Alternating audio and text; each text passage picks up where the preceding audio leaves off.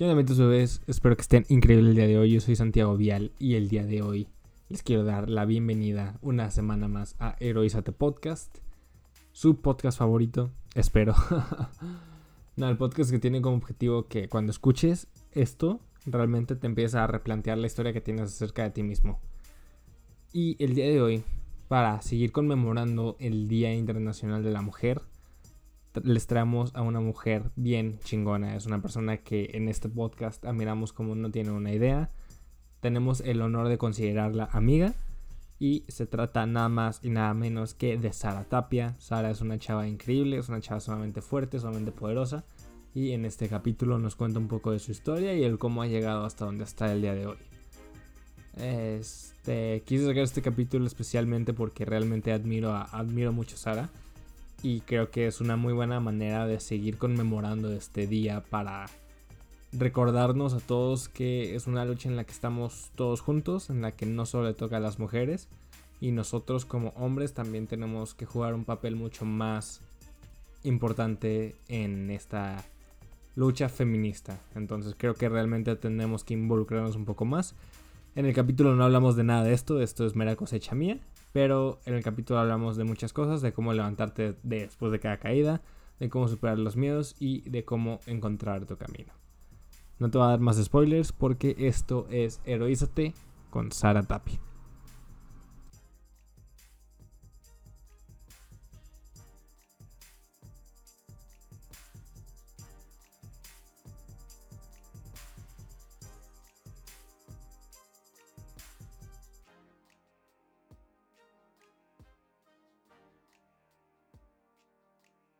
Ya empezó. Sara, ¿cómo es? Primero que nada, ¿cómo estás? Ya, ya empezó. ¿Y yo cómo? Sí, primero que nada, ¿cómo estás, Sara? Ay, muy bien, muy contenta de estar aquí hoy. Qué bueno, primero que nada, muchas gracias por tu tiempo, gracias por estar aquí. Estamos haciendo una prueba de audio, entonces, si no se escucha del todo bien, ahí les pedimos una sincera disculpa. Este, bueno, Heroízate es un podcast que busca que la persona que lo escuche se empiece a replantear la historia que tiene de sí mismo, ¿no? A menudo en la vida tenemos estos momentos claves que van como que cambiando la forma en la que pensamos las cosas, que pues al final de cuentas son momentos difíciles, pero son momentos que nos van moldeando a través de nuestra bonita vida, ¿no? Y antes de pasar a estos temas, de entrar en materia, me gustaría que le contaras a la raza quién es Sara en tres palabras. Sara es divertida, apasionada y creyente. Ok, ok. Apasionada, ¿cómo defines pasión? Lo definiría como algo por lo que yo hago las cosas, o sea, algo que me, me gusta, que va más allá de algo que te puede gustar, que, o sea, que está en ti y vives para eso. O sea, te metes al tema, te gusta además. Ok. ¿Cómo descubres qué te apasiona y qué no? Pues realmente yo, para saber eso, soy mucho de, de pensar las cosas, de plantearme todo, o sea, cuál es mi motivo, para qué, qué fin voy a lograr. Y pues hay cosas que a mí de solo hacer, pues me hacen vibrar, o sea, mi corazón se emociona, siento que estoy en mi, en mi lugar, en mi espacio. Ok, ok, me gusta. Y creyente. ¿Por qué creyente? Pues realmente soy una persona que cuando cree en algo, me clavo. O sea, realmente pues, siempre quiero seguir aprendiendo más. Me gusta tener claro las cosas. Yo creo que me he vuelto muy creyente tanto de mi fe, de mis pasiones, mis convicciones, cuando más me lo replanteo, cuando más dudo, cuando encuentro una respuesta. O sea, realmente eso es lo que me motiva a seguir ahí. O sea, porque creo, porque tengo mucha fe. Ok. Ok, ¿cómo encontraste tu fe? La verdad es que pues yo toda mi vida fui hablando en temas de, de religión. Fui, fui, inculcada, o sea, realmente mis papás me enseñaron todo ese tema de, pues, de Dios, que lo tenía que amar y conocer. Y como fui creciendo, pues lo iba conociendo, estuve en escuelas católicas, me enseñaban, Pero yo creo que cuando más encontré mi fe fue cuando, cuando mi mamá se enfermó. Cuando yo tenía 16 años, a mi mamá le dio cáncer, cáncer de mama. Entonces, pues sí fue un momento donde yo, o sea, me, me consideraba creyente, pero me empecé a replantear muchas cosas, o sea, porque a mí, a mi familia, a mi mamá, una mujer tan buena, que creía en Dios, que trabajaba, que hacía buenas obras, ¿por qué le pasó a ella? Yo creo que ahí fue donde más me perdí, o sea, no, no me encontraba, le reprochaba todo a Dios, y al final en esos tiempos de, de oración, de pensar, de pedir, de reflexionar, que después mi mamá, o sea, realmente todo lo que a ella le pasó fue un milagro, se lo detectaron a tiempo, tuvo los mejores cuidados, a pesar de eso sufrió, pero pues siempre encontramos un consuelo y amor en Dios. O sea, cuando las cosas más tristes estaban, sabía algo que me motivaba. Yo hice una promesa que si mi mamá se curaba, pues yo iba a cambiar mi vida, iba a hacer las cosas bien. Y realmente me acuerdo que me fui de misiones y estábamos en un retiro. Y todos dijeron, a ver, dime qué piensas de Dios. Y yo dije, pues la verdad es un amigo que, con el que me quiero reencontrar y quiero volver a hacer las paces porque lo perdí. Y sí, lo encontré en ese, en ese vacío existencial. Ok, qué chingón. La verdad, qué bonito. Well, digo, si quieres y si puedes, no es obligatorio, si quieres cambiar de tema, lo podemos cambiar. En ese momento, digo, pasar algo similar es muy duro. ¿Cómo lo fuiste llevando? O sea, fuera, fuera, del lado espiritual, que pues, también es una muy importante, en el lado no espiritual, ¿cómo lo fuiste llevando? ¿Cómo, lo, cómo sobreviviste ahí? ¿Cómo pasaste por ahí? Pues sí fue difícil porque, por ejemplo, en mi familia somos, está mi mamá, mi papá y tengo dos hermanas. Mi papá por su trabajo vivía en Ciudad de México, mi mamá estaba enferma y yo estaba a cargo de mis dos hermanas. Entonces, pues pues sí, fue difícil porque al inicio me tocó como agarrar el rol de mamá. Mis hermanas como que no, no les gustaba, pero pues mi mamá no podía ser nuestra mamá como ella quisiera. O sea, estaba en cama sufriendo, o sea, agonizando y aún así, con los mejores cuidados, ¿eh? es lo más triste. Teniendo lo mejor, aún así sufría. ¿Y cómo lo lleva a cabo? Pues en ese tiempo me acuerdo que tenía como tiempo libre, me ponía, no me, me ponía a hacer muchas cosas, como que no darme tanto tiempo de, estar de ociosa, me ponía a hacer ejercicio, me ponía a veces a leer, iba con mi mamá y veíamos la tele, y luego me ponía a hacer ejercicio a su lado, estaba con mis hermanas, salía al parque, hablaba con mis amigas, y así como que, como que busqué siempre estar haciendo algo para no pensar en eso, y llevar la situación a mi manera. Yo 16, mis hermanas más chiquitas, ahí encárgate, haz las cosas. Sí. Ok, ok. Pero que era como que lo que te decía, venga, vamos a darle, se puede. Pues te digo, o sea, al inicio no, no había nada, o sea, pasó y yo estaba que no podía más con mi vida. Pero al final yo creo que lo, lo que más me movió entre que fue mi fe o sea, mi amor, esa, esa esperanza de que sí se podía, porque sí tuvimos muchísimas personas que nos apoyaron, de amistades, amigas, la familia, siempre estuvo ahí, digo, cada quien en sus formas, porque toda mi familia es de Sinaloa. realmente aquí en Guadalajara, donde estuvimos, nos apoyó mucho nuestras amistades. Yo creo que lo que más me, pues sí, lo que más me moviera como mi fe, mi esperanza, el creer que iba a venir algo mejor, el pensar, el pues sí. Yo, yo solita buscaba motivarme y hablar, o sea, que sabía que podíamos salir de esta y lo logramos, pero sí fue, duró un año todo. Y fue difícil hasta estar ahí. Ok, y de ahí, ¿qué siguió para Sara? ¿Qué, ¿Qué, fue lo que, qué fue como que lo que más aprendiste, lo que más te dejó ese momento? Ese momento, yo creo que lo que más me dejó fue a perseverar y por una parte te digo, yo lo que me reprochaba era porque a mí, pero yo creo que lo que aprendí es que a veces como que las batallas más fuertes las tienen los mejores guerreros. O sea, realmente, si mi mamá no hubiera sido una guerrera, mi mamá no hubiera salido de eso, o sea, ya no estaría contándote, te estaría contando otra historia. Yo creo, eso fue lo que me dejó. O sea, realmente que todas las cosas difíciles que vienen a mi vida, que pasan por algo familiar, genético, económico, vienen a enseñarme algo. O sea, que puedo salir adelante, que yo decido cómo tomar, que aprendo, cómo, cómo reacciono ante la situación, porque pues, la adversidad venía y pues yo tenía que poner mi mejor sonrisa, yo no podía estar de que triste, mal, mi mamá me tenía que ver bien. Entonces, pues sí, valorar todo eso y aprender, salir de, ahí. Es mucha presión, ¿no? El tener que estar bien, porque los demás necesitan que estés bien.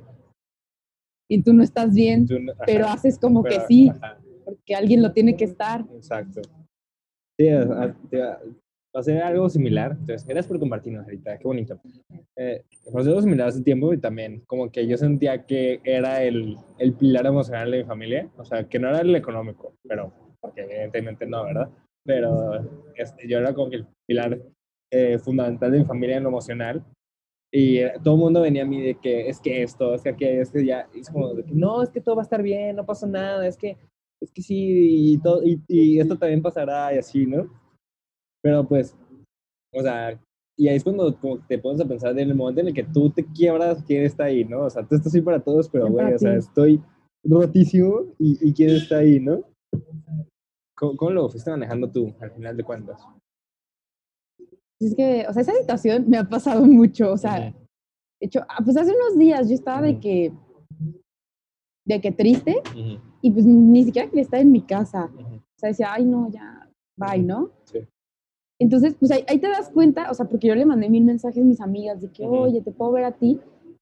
Y te das cuenta que, pues por mucho que las quieras, son tus amigas y no siempre van a estar ahí para ti. Los que siempre están es tu familia, o sea, tus hermanas, aunque discutamos, no nos llevamos bien. O sea, entre, siempre está ahí tu familia, tú mismo y Dios, desde mi perspectiva. O sea, porque si yo analizo, pienso, reflexiono, pues al final alguien más me está escuchando. Te digo, yo pienso que es él y me aconseja y me da sabiduría y las cosas llegan a mí, pero así, así lo siento. No sé si te respondí, a veces me voy. No, me gustó, me gustó. O sea, es que hay algo que la gente no entiende y es que cada quien está en su, en su rollo, ¿sabes?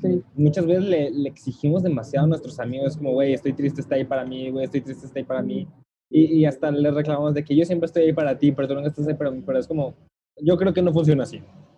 O sea, hay veces en las que es recíproco, hay veces en las que neta no se puede, o sea, hay veces en las que la gente neta está en su pedo, está luchando sus batallas, está haciendo, está intentando lo máximo que puede consigo mismo, y pues ellos se tienen que preocupar por ti antes, por ellos antes de que preocuparse por ti. Entonces, como que ese es un punto muy importante, pero me gusta que, que, que tengas a tu familia ahí. O sea, es que también estaba pensando el otro día, de hecho, es que lo mismo que tú decías, o sea, a veces tú estás para muchos, a veces ellos no pueden estar para ti, pero siento que también depende mucho de qué forma haces las cosas. Porque, bueno, yo lo que pensaba era de, a ver, o sea, realmente si tú le estás dando algo a alguien, no es que tú estés esperando algo a cambio. Entonces yo creo que el problema está cuando estamos esperando algo y no nos es correspondido, por eso nos desilusionamos, nos da el bajón, no es mi amiga, pero pues te das cuenta que todos tienen sus propias luchas internas, o sea, igual yo ahorita puedo ver que tú subiste una foto a, a Insta y sales de que súper feliz con tu café, pues realmente yo no sé si estás bien, o sea, pudiste haber sonreído, pero no, no estás demostrando quién eres y cada quien tiene, o sea, cada quien muestra lo que quiere mostrar, entonces no conoces realmente quién es, qué está pasando, o sea, está, está difícil y por eso también no podemos pedir mucho porque no sabemos qué batalla está enfrentando alguien más. Exactamente. Y yo creo que aquí un tema que entra mucho es el del tema de las expectativas. Mm, siempre, bueno, nos estamos rodeando de expectativas falsas acerca de la gente. Y esto, yo creo que muchas veces no dejamos a la gente ser quien, ser quien es por el hecho de que las llenamos tanto de expectativas, ¿no? ¿Qué opinas? Pues ve, de hecho, bueno, yo, yo también lo llamaría como que idealizas, ¿no? O sea, tienes una idea y algo que sí muchas veces me han aconsejado, porque yo soy una me considero una persona muy idealista, es que pues así no es todo, ¿sabes? O sea, por ejemplo, yo puedo tener una idea de cómo funciona algo. Y, por ejemplo, te lo explico con el derecho. O sea, yo tenía la idea de que hay algo que se llama el amparo. O sea, que yo lo idealizaba, es un, es tema de derechos humanos, tema federal, etc. Y yo lo idealizaba mucho, decía, wow, es que es lo máximo, no inventes, yo me quiero dedicar a eso, daría mi vida, y así. Y estaba hablando con un profesor y de hecho él me dijo, es que a ver, o sea, no lo idealices, jamás te vas a poner a filosofar sobre esto, realmente vas a estar ahí toda tu vida escribiendo, probablemente no lean ni tus argumentos buenos, o sea, lo que das. O sea, realmente, pues sí, o sea, no puedes vivir de, de idealizar las cosas porque no funcionan así. O sea, la práctica y la teoría son completamente diferentes y pues idealizarte te va a traer puras decepciones. O sea, las expectativas solo, pues, tú te las pones, pero te vas a decepcionar dependiendo de a qué le estás tirando. O sea, yo creo que eso aplica en todo, se aplica en personas, en situaciones, en amores pasa mucho de que idealizamos una persona y resulta que no tiene nada que ver con lo que es, o de que tú te creas la imagen perfecta de una persona en la cabeza y es como, güey, no es esa persona real. A mí, bueno, también me pasa mucho, para eso voy a crear otro podcast, pero, pero eso también hay un tema. Pero ok, ¿Cuál ha sido otro momento, otro parteaguas ahorita? Si nos puedes contar, si, puedes ilustrar a la raza. Yo diría igual, siento que también ha sido en la vida de muchos pues, lo que fue la pandemia. Ah, o sea, marzo del 2000, sí, 2020 fue el 16, 17 no recuerdo bien, pero me acuerdo que fue un fin de semana. Era puente. les decías a todos, te veo el martes. Y no lo viste. Sigo sin ver a muchos. está cañón. Pero yo diría que ese ha sido otro parteaguas en mi vida, porque realmente antes de eso, digo, ahorita yo divido mi vida antes y después de la pandemia. Antes, yo era una persona que tenía dos trabajos, escuela, estaba en dos grupos como estudiantiles, un poco activa, en unos más que otros. Y pues realmente yo mi semana de lunes a viernes la tenía planeada de 7 de la mañana todos los días a 10 de la noche. O sea, mi casa a veces llegaba a 10 y media y tenía cosas que hacer y yo. Sí. Entonces, pues sí fue un momento donde yo, te digo, me consideraba como workaholic, de que siempre estaba trabajando, siempre estaba haciendo algo, no me daba un tiempo para mí. O sea, realmente digo, cada hora estaba planeada de que clase, tanto tiempo vete al trabajo, trabajo, tanto tiempo come, tanto tiempo clase y luego duérmete. O sea, no, no había un momento donde yo pensara en mí. Entonces te digo, ah, pues yo estudio derecho, he trabajado en cosas de lo mismo. Pues sí me cambió porque la pandemia fue un día de al otro de haber. O sea, de estar haciendo todo eso, ahora tu nueva realidad es que te vas a quedar en tu casa tus dos trabajos. Uno está parado, no hay información, no sabemos qué va a pasar. El otro, donde estaba haciendo mis prácticas, tampoco, ya no existía, o sea, también estaba parado. Y ahora era como, a ver, pues dedícate solo a la escuela y, y ya. Y al inicio, no sabes lo mucho que me costó porque yo quería estar haciendo algo y estar en mi casa y, y no sabía qué hacer, o sea, quería seguir, pero pues no tenía mis cosas, mis actividades diarias. Entonces, pues sí fue un momento difícil al inicio, como si te aventaron un balde de agua fría. O sea, realmente al inicio digo, ay, pues qué a gusto, hoy no trabajo, pero luego, ay, pero pues ese era mi ritmo, estaba acostumbrada, desde que entré a la carrera yo trabajaba, nunca no había trabajado, entonces no me acostumbraba. Después, un día del, del grupo donde soy parte de Emprendedores Universitarios, nuestra presidenta nos dijo, oigan, pues ¿saben qué? Este, una, una de las compañeras va a ser una meditación. Quien se quiera meter es después de la junta. Y yo, ay, pues sonaba interesante. En mi vida había meditado, o sea, no sabía cómo se hacía eso. Y dije, ay, pues me voy a meter. Algo, algo en mí me dijo meter. Y ya me metí. Me acuerdo que casi no había personas y me saluda la chava. De, ay, hola, mucho gusto. Yo, Sí. Mafi ya estuvo, bueno, ya. Sí me di. Para cuando salga este capítulo ya va a estar Mafi Ay, Mafi, mi coach, amiga de la vida. Y así me presentó. Y ya entonces pues estuvimos platicando, empezó la meditación y wow, o sea, como que yo no sabía qué era eso de... Al inicio me costaba relajarte, a ver, cierra los ojos y relájate. Y yo de, ay, no podía al inicio, estaba de que, ay, mi celular, esto. Pero pues, realmente fue una persona que me enseñó lo que era darte un tiempo para ti, para encontrarte, para respirar. Pues, digo, que es, que es Mafi la que me enseñó estuvo ahí, me daba como tipo coaching. Y pues est- estuvo en todo mi proceso, o sea, realmente, ¿qué tanto duramos? Fue marzo, abril, mayo, junio, que hasta julio todavía seguimos haciendo las meditaciones y las hacíamos todos los días en la noche, a las 10, me acuerdo. Y pues fue muy bonito cómo, cómo me di cuenta que, o sea, pues me, me enseñó a reflexionar de la vida, que muchos de los, te digo, dos trabajos que tenía, había cosas que ya las hacía por inercia, ya no porque tuviera un propósito, era como, ay, sí, lo tengo que hacer y sigo haciéndolo. Ujú. Pero como que me perdí, ya no me encontraba quién era Sara, qué hacía, por qué lo hacía. Entonces a partir de ahí, pues te digo, sí me tocó hacer muchos cambios desde empezar a hacer ejercicio, empezar a comer mejor, porque te digo, comí en todos lados, Ujú. escuela, tiendita y así.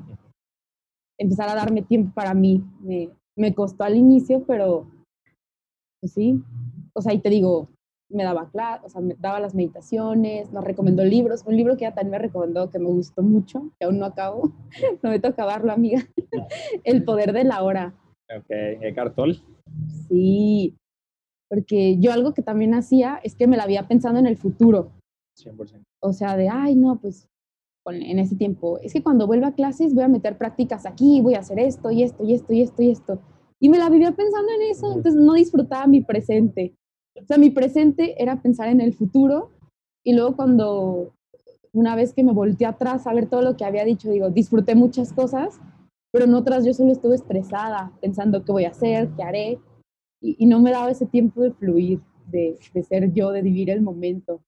Fue una de las cosas que entre el libro, ella, la pandemia, me enseñó como que a disfrutar a los que tienes ahorita, porque pues sí, o sea, de la nada, pues fallecieron personas, por ejemplo, falleció mi abuela, y pues fue, fue triste, o sea, fue algo triste y además ni siquiera pudimos ir a verla por todo el tema del COVID. Como mi mamá es sujeto vulnerable después de que se alivió, o sea, ella ni de chiste poder ir a algún lado. O sea, si yo, me, si yo me cuido, más que nada es por ella, porque es la que más la tenemos que cuidar, porque cualquier cosa le pegaría más feo que a nosotros. Ok. Muy bien. ¿Qué? ¿El sonido de fondo? Ya. ah, es que si la hago así es por el sonido. Ah, sí. Para, para que no se escuche. Pero bueno. Ok. Muchas cosas que sacar aquí. Primero que nada, lo siento mucho lo de tu abuela. Ya. Este, pues. Y la pandemia vino a, a romper todo. O sea, pero no en un mal sentido, sino en un sentido diferente. Eh, fíjate que yo yo era igual, también mi día de 5 a 12 de la noche de todos los días. Y también llegó la pandemia y fue como freno total. Pero yo disfrutaba mucho mi chinga, ¿sabes? Yo, a mí me encantaba mi chinga, o sea, era... Porque en, en mi chinga pasaba mucho tiempo solo. A mí me gusta mucho pasar mi tiempo solo, conmigo. La neta, me, ca- me caigo muy bien, soy un buena onda. me quiero mucho. Este, pero llegó el- la pandemia y fue de que a mí me pica mi casa y es estar todo el día en tu casa. Y de trabaja en tu casa, come en tu casa. Bueno, que eso es bueno porque mamá cocina bien rico, pero fue come en tu casa, trabaja en tu casa, haz todo en tu casa. Y a mí me pica un chorro mi casa, entonces fue, ha sido una, ha sido un reto para mí el sobrevivir y el, aunque sé que tengo que cuidarme, o sea, yo sí tengo que hacer por lo menos una vez a la semana porque si no me vuelvo loco, o sea, te lo juro que la pierdo durísimo. Porque no me, o sea, no es que no me, bueno, la verdad no me gusta estar en mi casa porque siento que no hago nada, ¿sabes? sí, Y aunque esté todo el día en la computadora, siento que no hago nada. Y, pero bueno. El, hablaste un tema de qué es estar presente. Y cómo es todo un reto. ¿Cuál es como que tu estrategia para decir, ok, estoy aquí ahora, estoy un viernes 4 a las una y media de la tarde hablando con Santi y voy a estar un viernes 4 a la una y media hablando con Santi. ¿Cómo le haces para estar presente? pues mira, aquí mi bolso no me dejará mentir, traigo mi agenda, Ok. Wow. me la traje. pues yo creo, yo que es algo que me ha costado, porque realmente sí, puedo ser muy desordenada cuando quiero, pero yo creo que para estar presente más bien es como tener una lista de todas las cosas que tengo que hacer, cuando lo tengo que sacar. Y al final como que trato, cuando estoy haciendo una actividad, de solo pensar en eso. o sea, de desconectarme, no pensar en otra cosa. Mi celular sí puedo, lo hago lejos porque luego no lo puedo soltar. Sí.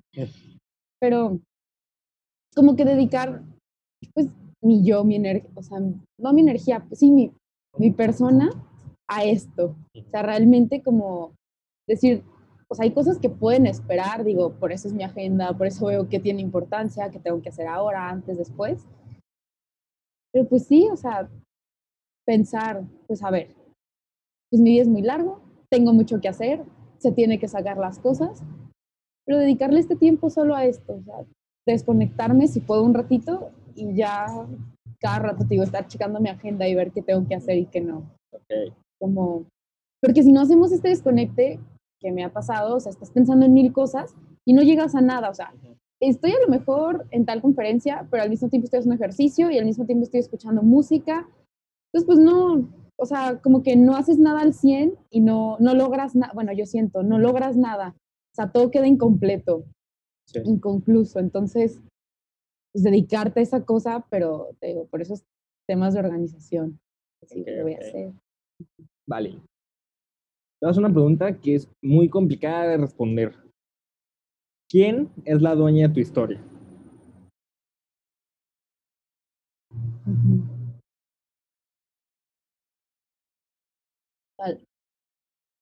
Yo. Al final yo soy la dueña de mi Ok, esa es la respuesta que quería. ¿En qué momento te diste cuenta que tú eras la dueña de tu historia? Yo diría que cuando empecé a aterrizar las cosas de por qué y para qué las hacía. Ok. O sea, realmente, digo, o sea, llega un punto en el que te das cuenta, porque yo antes decía, a ver, si yo quiero hacer esto, o sea, real, sí lo podría conseguir, pero tengo que hacer esto. Pero pues te pones a reflexionar y al final, yo siento que somos producto de puras decisiones que tomamos. O sea, realmente, digo, por ejemplo, cuando lanzaste lo del podcast, algo en mí me dijo, hagámoslo, digo, a ver si me, me escogen o no.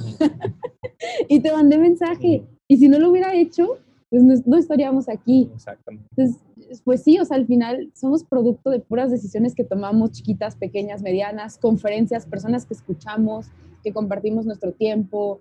Te digo, mis trabajos, yo lo- mi primer trabajo lo conseguí en una fiesta Excelente. de, de administración, o sea, de Ah. puras personas de administración. Ok. Mi, mi entrar a cámara, Ujú, también en otra fiesta, sí, o sea, ni tenía que ver. O sea, y te digo, fueron pequeñas decisiones que yo tomé, digo, ay, pues lo voy a hacer. Y pues sí, yo diría que yo soy la dueña por las decisiones que tomo, por mis circunstancias y por todo lo que hago. Digo, no digo que no influyan factores externos, que hay algo más grande que yo que sabe qué va a pasar y me guía. Pero Ok. Y hay, en cada decisión que tomamos hay cierta responsabilidad. sí, ¿Cómo lidias con esa responsabilidad? pues digamos que esa responsabilidad pues es, es responder por tu libertad, ¿no? Lo que tú hiciste y decidiste. ¿Cómo lidio con eso? Pues realmente digo, creo que es algo que me cuesta. O sea, realmente, pero por una parte, primero me tengo que hacer a la idea, porque a veces no me cae el 20, pero por otra, tomando acción. Yo creo que si algo aprendido de antes y ahora es que hay personas que dicen que hacen las que van a hacer las cosas y hay personas que hacen las cosas.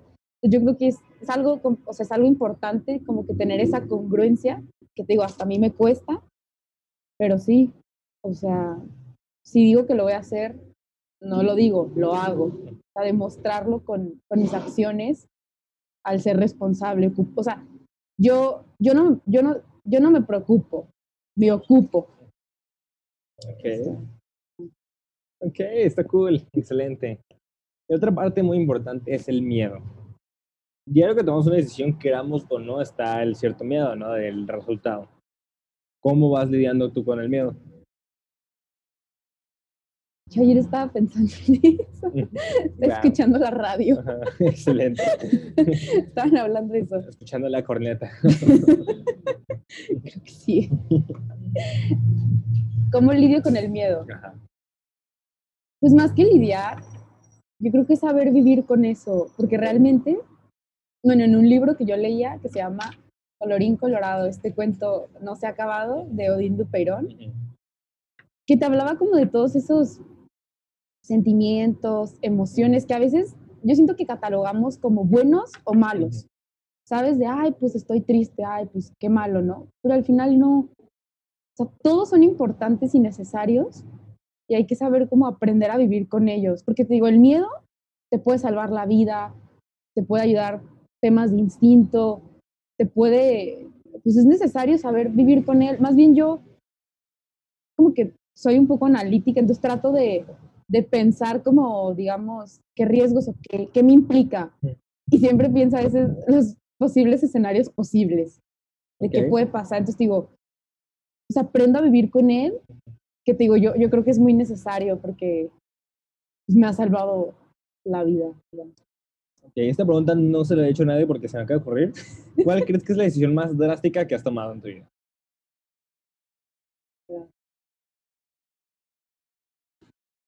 Mm.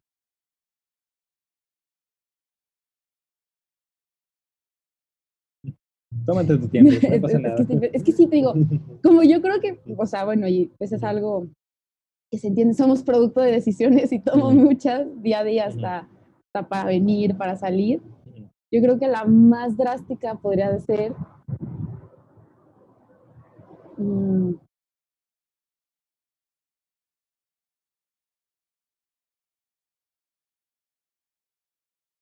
pues haber elegido estudiado mi carrera y, donde lo hago. Ok. Es que ahí te va por qué. Normalmente, bueno, por lo que he vivido y eh, en conversaciones que he tenido, muchas veces me he notado en ciertas personas que el- muchas veces la peor decisión que tomamos en nuestra vida también es la mejor decisión que tomamos en nuestra vida. Sí. Por ejemplo, en mi caso, fue, yo estaba en cierta universidad antes de entrar al TESO, y que no, no voy a decir cuál es, que no me gustó, y yo me berrinché en cambiarme al TESO. Fue un berrinche bien cañón, y ahorita te puedo decir que es la peor decisión que he tomado en mi vida, pero a la vez es la mejor decisión que he tomado en mi vida. Entonces, por eso es como que esa decisión, yo sé que es la más drástica que he tomado, ¿sabes? Entonces, por ahí va. Ok, ¿qué sientes que implicó el, el estudiar lo que estudias, el decidir qué estudiar y en dónde estudiar? Pues ve, o sea, digo, pues estudio en la Universidad Panamericana, estudio, pues ya había mencionado la licenciatura en Derecho, pero digo, o sea, la mayoría de las personas, es bien chistoso, batallan por elegir su carrera. Mi problema fue la universidad. La carrera yo sabía desde que tenía como, ¿qué será? Ocho años, ya sabía que quería estudiar Derecho. ¿Neta? Wow. Increíble. Eso es constancia.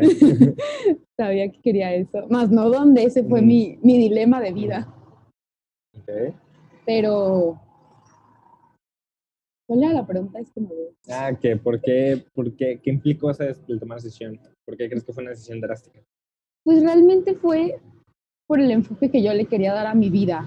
Ok. O sea, realmente yo decía, por ejemplo, si me meto a la Universidad de Guadalajara, Ujú.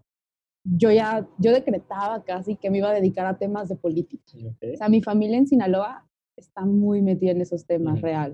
O sea, siempre eran tiempos de elecciones y una parte era, ay, vamos a votar por tal y el otro tal. Entonces íbamos con una tía y decíamos, ay, sí, él. Y íbamos con la otra, ay, sí, el otro, Mm, Ah, huevo. para no causar conflictos. Claro.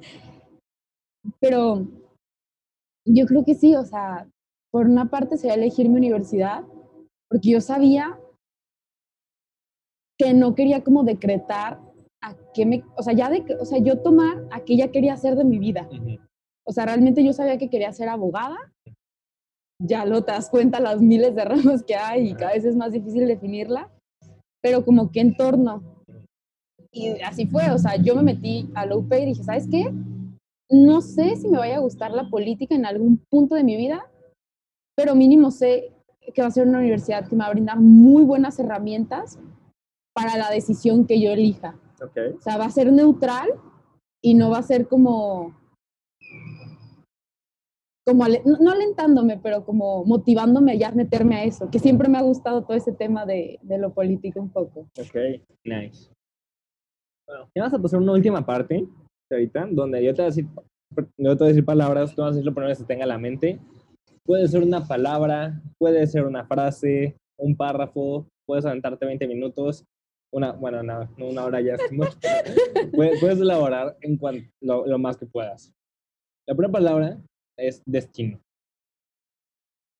Amor. Ok, a ver, elabora. Argumenta, fundamenta. Artículo Fundamen- ok. fundamenta tu respuesta. Pues yo diría que el que sea tu destino, que por una parte tú forjas y otra ll- llega, bueno, producto de circunstancias, lo tienes que hacer porque te guste. Porque cada mañana que tú te levantes, que habrá, ¿y qué pasa? ¿Qué me pasa? O sea, hay días que yo digo, o sea, ya no puedo, ya, bye, déjenme así. Pero como que hay algo en mí que sabe que me gusta lo que hago, el por qué, para qué, a dónde voy, que hay cierto fundamento, ciertas raíces, que me gusta lo que hago, te digo, podrá haber cosas que no me encanten, pero sé que en un fin me fascina lo que hago.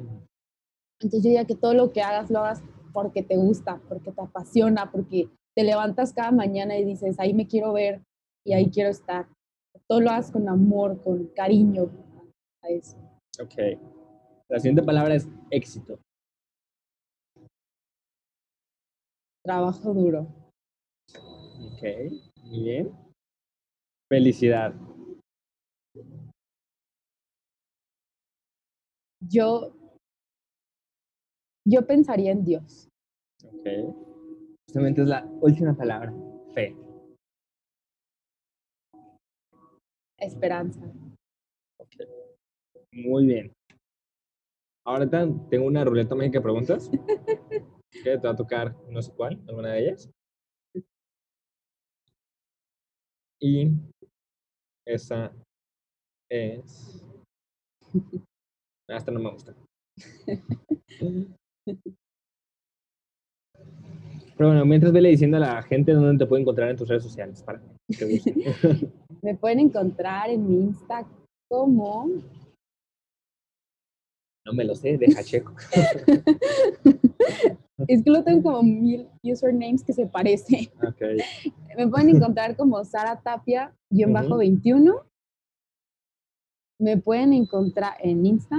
Me pueden encontrar en mi Twitter como aparte eso estaba pensando el otro día en mi Twitter subo comentarios súper random de que de la Ah. nada estoy feliz y pongo una palabra entonces cada que vuelvo a leer mi tweet me acuerdo de ese momento, Ah. ¿sabes? Pero no significa que le vayan a entender. Ok, no, yo, mi- a mí, yo no insisto en que me sigan en Twitter porque ahí es mi basura, ahí descargo mi basura mental, ¿sabes? Puedo estar pensando en koalas y literalmente tuiteo koala y la gente se me ¿qué pedo? ¿Estás bien explosivo? Todo bien. Ay, pues no, igual si ahí les escribiré, probablemente suba de varios proyectos que me han estado invitando, Ok, subo información. Excelente, excelente. Estoy como Saraelia Tapia 1, Muy bien. súper original. Sí, igual los voy a dejar en la descripción del programa por si se perdieron. Ok, Sara, ¿quién es la persona viva que más admiras? Este, aquí no entra rubro familiar, aquí entra rubro público. Alguien del, del rubro público. Te digo, o sea, yo, yo siento, o sea, que elijo una persona no significa que no admire a otra, Ah, no, sí, o sea, sí. mucho, hay cosas en cada una. Yo diría que, que fue una de las personas que me inspiró a todo lo que hago sería, se llama Lala. Ok. Ok, nice, nice. La siguiente pregunta es, ¿qué le dirías a tu yo de 16 años? No se vale decir, no le diría nada porque... no, Ah, no, claro que Le no. tienes que decir algo. A ver, yo le diría, relájate un, mucho. Puedes, puedes decir groserías, no pasa nada. ¿eh? Aquí no juzgamos. Somos bien buena onda. bueno, eso. Todo pasa por algo. Ok. Tú respira y no. Digo, el tema de la intensidad, no diría que es algo mal. O sea, si hay cosas que, te digo, por una parte relájate, pero por otra, hazlo con todo, métele el corazón y realmente cada decisión que tomes, piensa en por qué te hace feliz. O sea, realmente, y pues que se esperan muchas cosas grandes, pero te hace falta confiar más en ti. Ok, excelente.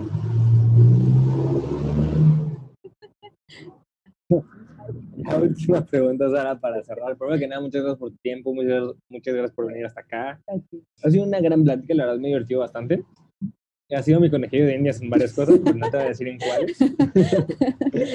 Entonces, ya, la última pregunta para ya irnos es, para ti, para Sara Tapia, ¿qué significa ser un héroe?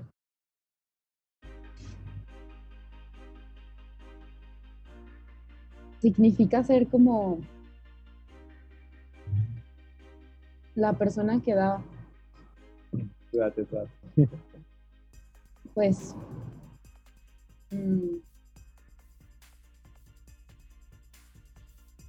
un héroe es una persona que lucha por lo que quiere, por lo que le apasiona, porque tiene una convicción y una meta y no se deja doblegar ante ellas. O sea, si cree en algo, lo va a luchar hasta la muerte, desde, pues sí, desde sus diferentes puntos en la vida, como escalas, o sea, desde pequeño, o sea, no dejar que, que jueguen contigo. Realmente tú luchar hasta más no poder, te tengas que pelear con, bueno, no pelear, quedar mal con quien quieras quedar mal, pero que luches por lo que realmente te apasiona, te gusta y crees y por qué haces el bien.